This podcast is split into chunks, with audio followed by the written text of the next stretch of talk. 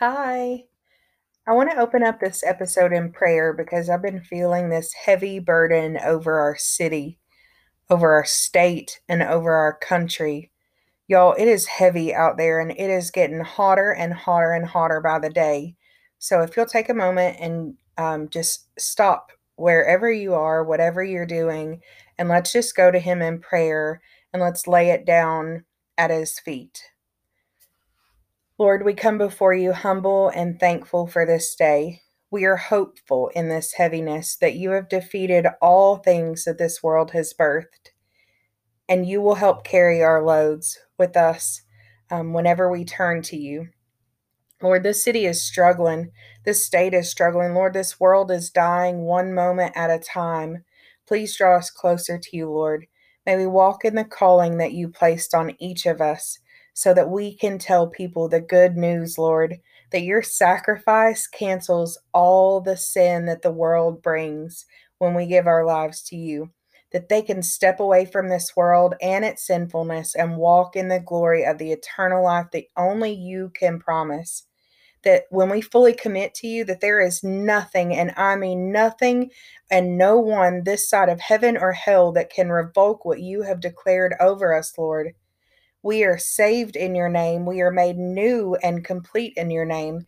And all can be given to us, healed on our behalfs, and restored in the name of Jesus. Thank you, Lord, for your sacrifice. It's in your holy name we pray. Amen. Woo! Let's go, y'all. So, today I want to cover three super important ideas about calling. But before we talk about what we are called and what we're called to, we need to address the most important point, and that is who is doing the calling. He was called Jehovah Jireh, meaning our provider, not our jobs, not the government, but the Lord is our provider. He was called Adonai, our master, the one that we answer to. We do not answer to the world. He was called Rabbi, meaning teacher, the one that we learn from and the, the one that we glean from. Jesus was called by his father to be named Emmanuel, which means God with us, like living with us and in us. And Logos, meaning the Word. Jesus is the Word. And when we dig into the Word, He abides in us. Or in Psalms, when He's called El Shaddai, meaning God Almighty, the God above all else. He was called by Mary Magdalene, Rabboni, my great one when you're speaking to the Father, y'all, you really need to dive into what each one of his names mean and what context you're calling upon him in, and situationally why you're calling out to him. One of my favorite songs right now, I absolutely love, and it's called Jireh by Maverick City. I know that you know it. It is oh so good. And it reminds us that when we are talking to the Lord and praying to the Lord and praising to the Lord, that we can call upon Him by so many different names depending on what's going on um, and what context we're praying to Him in. They are worshiping and praising the Lord, saying, He is enough. They're content in every circumstance because they know that He is good and that He will provide. Jireh, the provider of all good things. So we know what Jesus is called, but what are we called? What we are called by others doesn't feel the same now, does it? Because we all know um, Jesus's name is above all other names. Most of the times, when you think about someone calling you something, there's usually there this negative connotation that comes with it. Some like when someone calls you a name, that you don't really like, or a nickname that you don't really like, or calls you something in order to make fun of you or embarrass you, or calling you out for something that you did wrong or that someone thinks didn't level to their standard or rise up to their standard. And I personally have spent the majority of my life attempting to fit into this world's standard of measure. And just let me tell you, it is a total waste of time to strive to meet the standard of this world. Because if you have looked around, the socially acceptable standards that this world has set are not only sad, but they're unacceptable. So, why would we ever want to fit into this worldly box? Do we want to pass on what a woman of God is supposed to be to our daughters? Or do we want to pass on this worldly view of what women are? Do we want to pass on a generation of men who lead their families in God's way or men who don't support their children and their wives? Second, these standards are not God's standards. Therefore, we are not of them and we are not for them. I want each of you so desperately to be set free of these unattainable standards. Begin to ask yourself in every question, in every worldly circumstance is this of the Lord? Is it of the world? It will be clear most of the time, but sometimes it's kind of foggy. If it's foggy, then reach out to someone that you know is digging into the word and who loves you, and we will find a godly response to make it clearer. The Lord calls you to be loving children who tell others about Jesus and about the good news, not to conform to this world. When we do refuse to conform to the world and we dig into our relationship with Jesus, He begins to reveal what is the calling on our lives.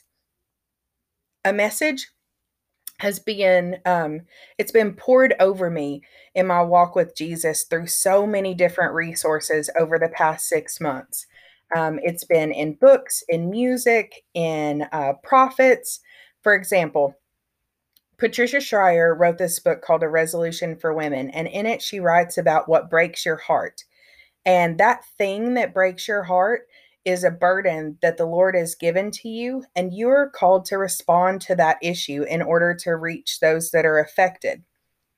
So, the thing that hurts you, that's part of your purpose, that's part of your calling. And then another example, just the other day, I was listening to Preacher Girl Summit. And if you haven't listened to it, if you haven't been a part of it next year in September, you have got to check it out. It's on Facebook and it's amazing uh, Pastor Shero uh, from Hope City in New York. Um, she's amazing. You've got to check it out. So she had this speaker on, and it was uh, prophetess Margaret Green, and she spoke. And as she was speaking, I felt like it was she was just talking to me. And she said, What bothers you the most is probably what you're called to. What disturbs you the most is what you're called to change. What frustrates you and you have the most compassion for is what you're called to. Again, just reiterating the message that the Lord has been pouring over over me for so long now. For me in my life, this has been so very true. About two years ago, I started a transitional house ministry here in Knoxville called Restored and Redeemed. And I was also working at the, as the children's ministry director at my church. And it was not that I did not love those children so very much, but I knew beyond a shadow of a doubt that the Lord had broken my heart for the women in Knoxville, the single women and the mamas of the children who had experienced lives that were similar to the one that I lived before Jesus saved me. One full of drugs and sex, some self hatred mixed in there, lots of toxic relationships, abuse of every kind. So I started going around to these transitional houses and I started talking to these women and providing support any way that I possibly could and trying to fill any need that they had that I could possibly fill, whether it be through me or through people in the community donating to help meet their needs whether it be personal care items or clothing or just simply listening. Sometimes someone just needs someone to listen to them. I begin to share my testimony with these women at their house meetings and through letters. And it began to have this impact on my heart that I can I could never explain. In 2 Peter 1:10 it says, "Therefore my brothers and sisters, Make every effort to confirm your calling and election. For if you do these things, you will never stumble, and you will receive a rich welcome into the eternal kingdom of our Lord and Savior Jesus Christ. Jesus confirmed his calling stepping into this world and by his sacrifice. When we confirm ours, we're truly accepting the grace and the mercy and the gift that the Lord has given to us. He accepted his calling, we are to accept ours. His calling is for us to come to him in repentance and love and receive eternal life in his kingdom. Since we already know he called us, he has chosen us. Therefore, he has elected us to do work in his kingdom. He says we are chosen, we are set apart, we are anointed and appointed and announced with the Holy Spirit. Therefore, he has handpicked and equipped us with the Holy Spirit and the armor of God to wear for protection. When Paul was in prison, he was writing um, this letter to the people of Ephesus. And in Ephesians 4, he starts to tell them, Therefore, a prisoner of for the Lord, I urge you to walk in a manner worthy of the calling to which you have been called, with all humility, gentleness, with patience, bearing with one another in love, eager to maintain the unity of the Holy Spirit in the bond of peace. Even if you do not know exactly what the Lord has created you to do, if you do all of these things in gentleness, humility, patience, love, and unity of the Spirit through peace, you are walking in line with the Lord's will. Your purpose, I guarantee it, will become clear, clear, clear through your obedience and your adoption of the Holy Spirit in your life. Because the Lord calls us and we know that we have an we have a purpose, he's going to sometimes ask us to do things that we might not understand or give us gifts that we might not understand how to use. In 1 Kings chapter 3, King Solomon knows exactly what his calling is. He's the ruler of the nation of Israel. But the thing that Solomon prays to the Lord for is wisdom to lead Israel and the wisdom to recognize the difference between good and evil to lead them well and to live a life that pleases God. So, because the Lord knows that Solomon's heart is in the right place, the Lord blesses him with knowledge. He also gives him things and blessings that he did not ask for that would personally bless King Solomon and others. Thank goodness our God listens to us. When we are walking in his purpose with his heart in the forefront, he not only rewards our faithfulness with blessings of what we prayed for, but also things that we didn't pray for, that we didn't even know that we needed, that are far beyond our wildest dreams. The thing that we can do differently than King Solomon, though, is to remain in God's will. King Solomon did not do that. Like we talked about earlier, um, we should be praying and considering if the circumstances are within the Lord's will or if they are worldly. Because if they are worldly, then it's not going to end well. King Solomon didn't do this. He went the way of the world. Yeah, he had all of the riches that he could ever want. He had all of the property and all of the ladies that he could ever want and all of the knowledge and wisdom. But he strayed from the Lord and he strayed from what the Lord had intended for him. And y'all, you can look at all of these self-help help books that they claim to give you 10 quick tips to help discover this purpose in your life, but your only calling is to be found in drawing close to him. He will reveal what your calling is. You don't need a self help book. The only book you need is the Bible and to pray to Jesus. When you draw close to Him, you walk this path that He set only for you, and He prepares you for your purpose by equipping you with what you need to do your job, only your job. Psalms 34 8 is one of my favorites, and it says, Taste and see that the Lord is good. Blessed is the one who takes refuge in him. Fear the Lord, you his holy people, for those who fear him lack nothing. The lions may grow weak and hungry, but those who seek the Lord lack no good thing meaning those who love him and walk in his ways will have everything they need to be content in every circumstance, to survive any tragic situation, to give grace and to give love to everyone that they meet, and to carry the word of God wherever their feet go. Recognizing our gifts and blessings is the final subject that I want to take you through.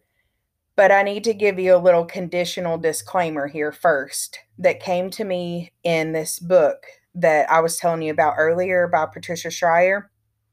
Um, she says, if he endorsed your involvement, you can proceed with complete contentment and willingness, knowing that he will always give back far more than you expected. She goes on to say that a, a contented woman when required to give of her time, her love, her resources, and herself, can be secure in the knowledge that she possesses enough to do whatever he sent her to do. So good. So you don't have to fear about not having enough or not knowing enough or not being enough because he gives it to you. Yes, it may feel a little overwhelming in the beginning when you realize what he wants from you and what he asks of you, but be assured he gives you everything that you need to be able to do whatever he sends you to do. Isaiah 54 50, verse 4 and 5, sorry, says that the sovereign Lord has given me a well instructed tongue to know the word that sustains the weary.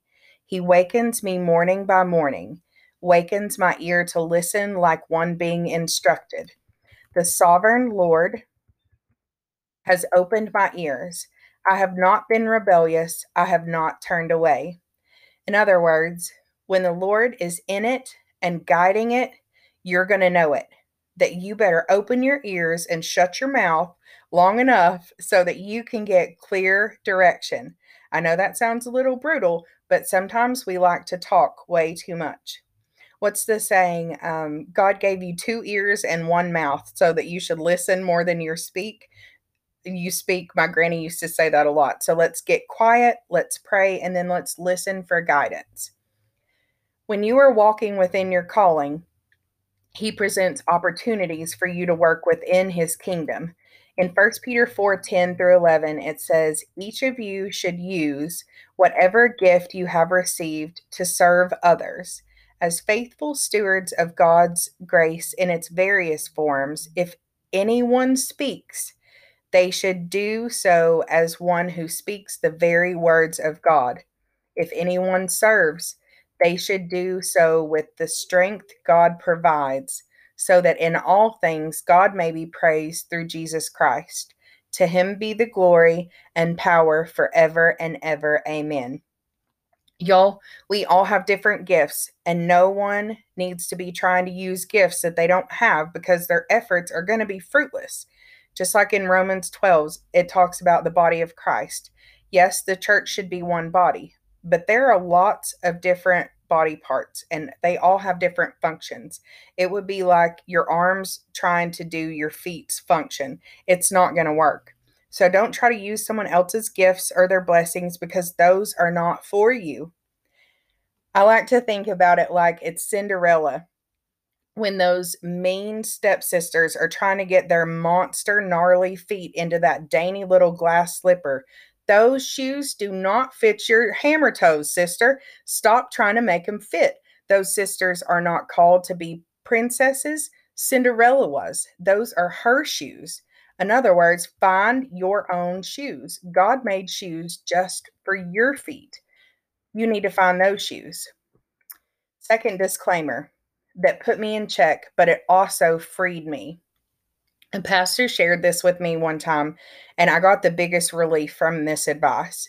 Elizabeth Horton said, Just because there is a need does not mean that it's your calling. Sometimes God's plan is to take you out of your comfort zone to get you where you need to be. Sometimes saying yes isn't always about the position, it's about aligning yourself to what God has in store for you next. It's about obedience to Him. His timing is perfect. And I have to tell you, His timing in my life is so, so perfect. I didn't know why he called me to be the children's ministry director, but verse Matthew 25 21 spoke to me very, very early in when I was praying about whether to accept that job or not. it says that the Lord will give you things to do. And if you do them well, the Lord will trust you with more and more things. I want to be very clear when I say working in children's ministry was the first act of obedience that I ever took in response to the Lord's calling for me. And I am so honored that He would give me the opportunity because that's such an important job, raising up the next generation of kids who believe in Jesus and love Jesus. Um, so I don't want to discredit that position at all because it's so important. It's vital to um, Christianity and believing in Jesus um, moving forward into the next generation. But I do believe with all of my heart that He asked me to take that position, not because it was His call on my life, but to see if I would step out of my comfort zone and do something that I didn't understand. Or even if I'm honest, that I really didn't want to do, but I did it because he asked me to do, and I just wanted to make him happy. So I did it, and I did it with the best of my ability for over a little over a year. And whenever he saw that he could trust me to do what he asked me to do, even that even when I didn't understand the why, he gave me my next opportunity to take the seat that he had created just for me at Worthy Women Ministry as the supportive housing director. I work at the supportive house for women every single day in hopes to shine the love of Jesus on these women. Our mission is to help them realize their worth and identity and purpose in Jesus Christ. We provide them with life skills and mentorship in hopes to help them become more self sufficient. And I'm able to make an impact in the name of the Lord every day for the women that my heart has been broken for. I am so honored that the Lord would create a seat just for me. I'm so thankful for Pastor Jim and his wife Jessica, who listened to the Lord when he put it on their hearts to have me lead the children's ministry. If they had not been obedient, I would not be seated where I am now. I'm so thankful for Mikkel, who listened to the Lord when he called her to start Worthy Women Ministry. And then she listened again when the Lord asked her to reach out to me and bring me into this beautiful ministry that he created created for women in the world through Worthy Women.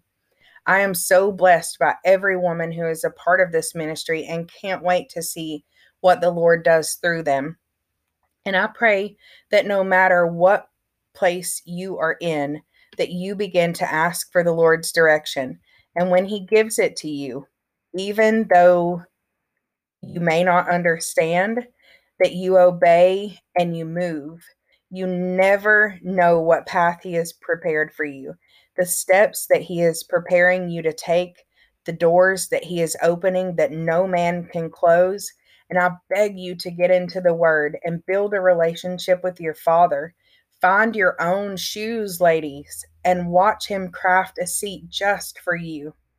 So I learned a new word. I love words and their meanings um, through different languages and uh, the lineage of the words, the roots of the words.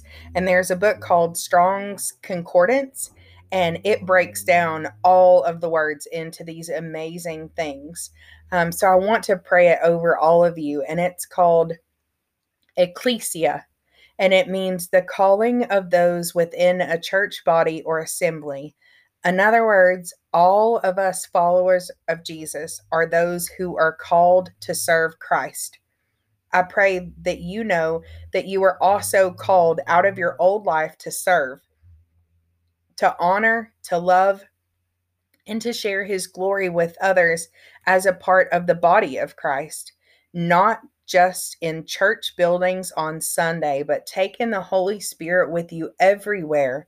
No longer is the temple a physical building where the Lord dwells, y'all. You got to pick it up and take it out into the world because each of us are his temple and the Holy Spirit lives within each of us. I pray that you know that you're chosen. I pray that you know that you're set apart, that you're loved, that you're appointed, that you are anointed, that you are called. Step into your shoes and let's walk it out together. I love y'all so very much, and I hope that you are blessed by our talk today. Um, and I can't wait to talk to you next time. Have a great night. God bless each and every one of you. Go find your shoes, ladies.